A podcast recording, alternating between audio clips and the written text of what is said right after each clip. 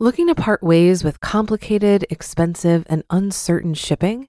Then give your business the edge it needs with USPS Ground Advantage shipping from the United States Postal Service.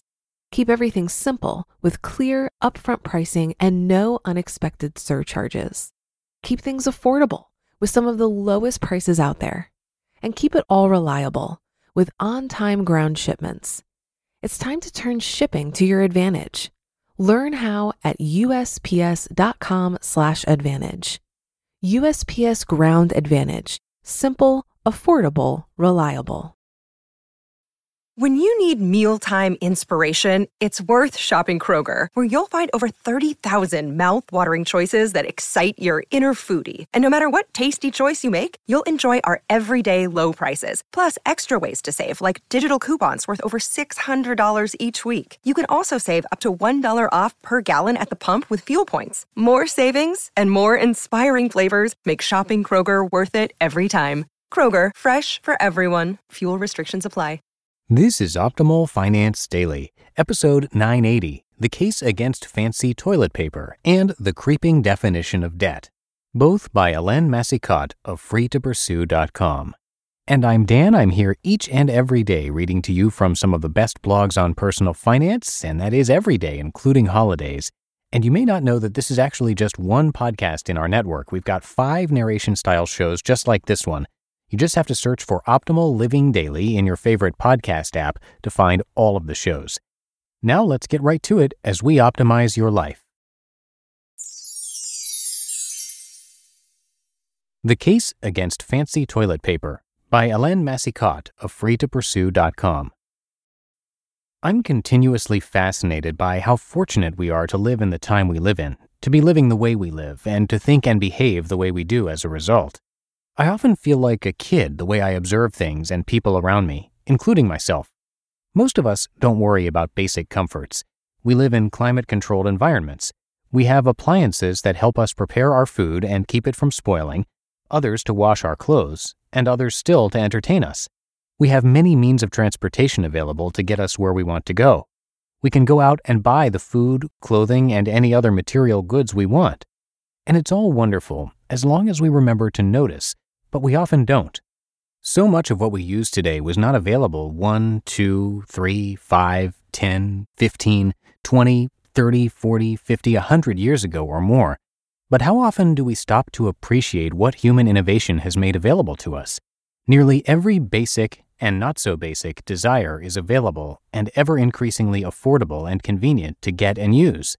How often do we stand in awe of our running water, our paved roads, our homes, our many communication services, even of our ease in heating or cooling our homes and offices. How often do we think about just what it takes to make a car available for us to drive, a computer for us to use? Not often enough. I'm ashamed I used to be blind to much of it, too busy with my life and my priorities to take a moment and appreciate just about everything I have access to. Worse yet, I'm ashamed of how often I've felt entitled to these things, as though they constitute a birthright, despite the reality that all I did was be one of the lucky winners of the birth lottery, born at the right time, in the right place, to the right people and circumstances. While I'm pleased at my continued awe at the water that comes out of the faucet every morning, I find I need to work to sustain my attention toward just how great things and services available to me are, even when life throws me a curveball, or two or three. How do I stay thankful? By going without from time to time. I'm more grateful for what I'm coming to take for granted when I take a holiday from using it. For example, I'll take a holiday from my favorite shampoo by using a cheaper or no name brand, my bathtub by taking showers instead, our car by walking, biking, or taking public transportation, heating or cooling by using less of these or by turning them off completely and experiencing the changing daily nightly temperatures, a glass of wine in the evening, going for tea instead my computer and smartphone by picking up a book instead. And yes, even swapping out fancy toilet paper for the cheapest stuff available as a reminder that my grandmother used to use pages from the Sears catalog or old newspapers when she visited the outhouse as a young girl. These holidays from 21st century luxuries keep me grounded, reminding me that I'd be fine without them and to be grateful that I have access to them when and if I so choose. I find these holidays also make me more patient and understanding when things don't go quite as planned. The Creeping Definition of Debt by Hélène Massicotte of freetopursue.com. What's your definition of debt? Apparently, some Canadians with $50,000 or more in yearly income don't consider their mortgage or car payments as debt. Say what? No, I'm not kidding. Here's an article about it which appeared in the Globe and Mail Online on December 1, 2014. Quote, one quarter of 2,373 respondents said they don't consider their mortgage or vehicle loans to be part of their debt, a sign that not everyone shares the same definition of what debt free means. End quote. The quote, which was offered more as a by the way comment than the central theme of the article, points to a serious perception problem. A number of thoughts ran through my head when I read it, including the marketers and the bankers have won. Having debt in the form of a mortgage and a car payment is the new normal. Credit cards, payday loans, gambling debts, and other unsecured loans are the only real debt now? Really? If debt of any type is no longer counted as debt, what now counts as savings? I'm not sure I want the answer to that one. It might be even scarier. Good debt versus bad debt. We've all heard the terms good debt and bad debt. Often our mortgage and our student loans fall under good because of the future potential they represent, and everything else, car loan, credit cards, lines of credit, and other debt would be considered bad. To me, it's all bad, just different shades of gray, really. I don't say I agree necessarily with the categorization of debt as good or bad because it's too black and white, but I would say that debt is on somewhat of a continuum from least egregious, mortgage, to most egregious, payday loans. And the less you have, preferably none, is the only acceptable place to be in the long run. Unfortunately, it looks like ever fewer of us will reach this state if perceptions keep moving in the wrong direction. What changing perceptions means for Canadians. If Canadian consumers' view on debt has softened considerably, it's now downright squishy. It can only mean that more individuals consider perpetual bondage as acceptable or even the norm. Fewer individuals will be truly debt free when entering retirement. Fewer individuals will ever understand what it feels like to have no one to answer to. More individuals will have their standard of living affected by changing interest rates, and we're likely to see some carnage when interest rates rise, as they inevitably will. There will be more foreclosures, more bankruptcies, more sadness, and despair. More individuals will be vulnerable to changes in life circumstances job loss, loss of a spouse, illness, or long term disability.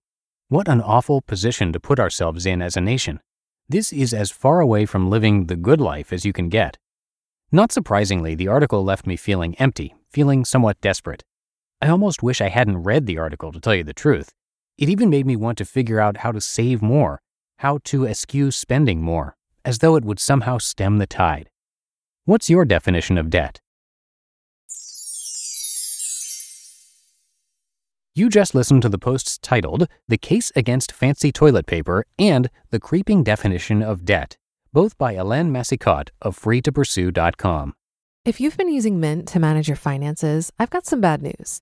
Mint is shutting down. But now for the good news there's a better alternative. Our sponsor, Monarch Money.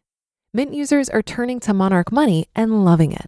Maybe you're saving for a down payment, a wedding, a dream vacation, your kids' college. I've found that Monarch makes it so easy to help you reach your financial goals, whatever they are.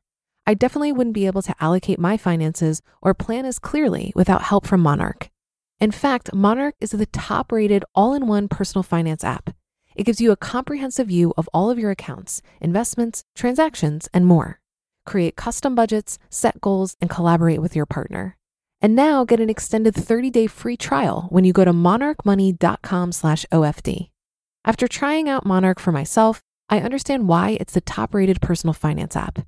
And right now, get an extended 30-day free trial when you go to monarchmoney.com slash OFD. That's M-O-N-A-R-C-H-M-O-N-E-Y dot com slash OFD for your extended 30-day free trial. Looking to part ways with complicated, expensive, and uncertain shipping? Then give your business the edge it needs with USPS Ground Advantage shipping from the United States Postal Service. Keep everything simple with clear, upfront pricing and no unexpected surcharges. Keep things affordable with some of the lowest prices out there. And keep it all reliable with on time ground shipments. It's time to turn shipping to your advantage. Learn how at usps.com/advantage. USPS Ground Advantage: simple, affordable, reliable. And that'll do it for today. Episode 980 of Optimal Finance Daily is now in the books, if you can believe it. Thank you so much for continuing to listen and hope you have a great start to your weekend. I will see you back here tomorrow where your optimal life awaits.